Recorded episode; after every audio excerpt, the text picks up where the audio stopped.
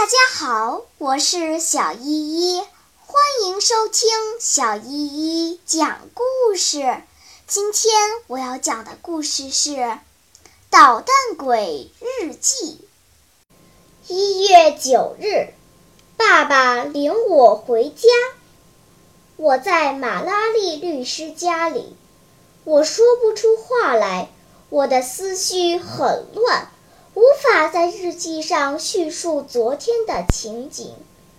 昨天的情景如同一场悲剧，但不是达努奇奥演的悲剧。那种悲剧，妈妈看一场就受不了了。尽管姐姐们责备她，说她之所以这样，是因为不是知识分子，我的情况却不同。是一场真正的悲剧，这场悲剧可以取名为“小强盗”或是“自由的牺牲品”。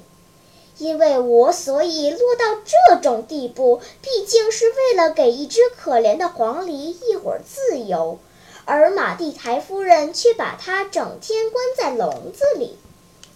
昨天上午，爸爸到罗马来带我回家。毫无疑问，克拉尔托向他描绘了一番我所干的恶作剧。自然，他没有讲斯泰尔基侯爵夫人的事和用大蒜给马尔盖塞治病的事。爸爸听完后说：“我对他没办法了。”一路上，他没同我说一句话。在家里，我见到了妈妈阿达。他们都流着眼泪拥抱我，不断发出这样的埋怨：“哎，加尼诺，哦，加尼诺。”爸爸把我拉开，带我到我的房间里，用平静的声音冷冰冰地对我说：“我已经对你没办法了，明天到寄读学校去。”说完。关上门就走了。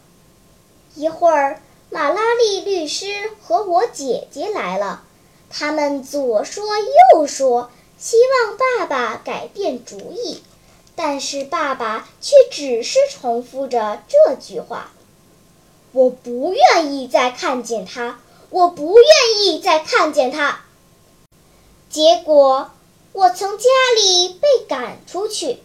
放到马拉利家观察一个月，在他家我要从头开始，以表明我骨子里不是像人们所说的那样不可救药。好啦，今天的故事就讲到这里吧。什么？你还没有听够呀？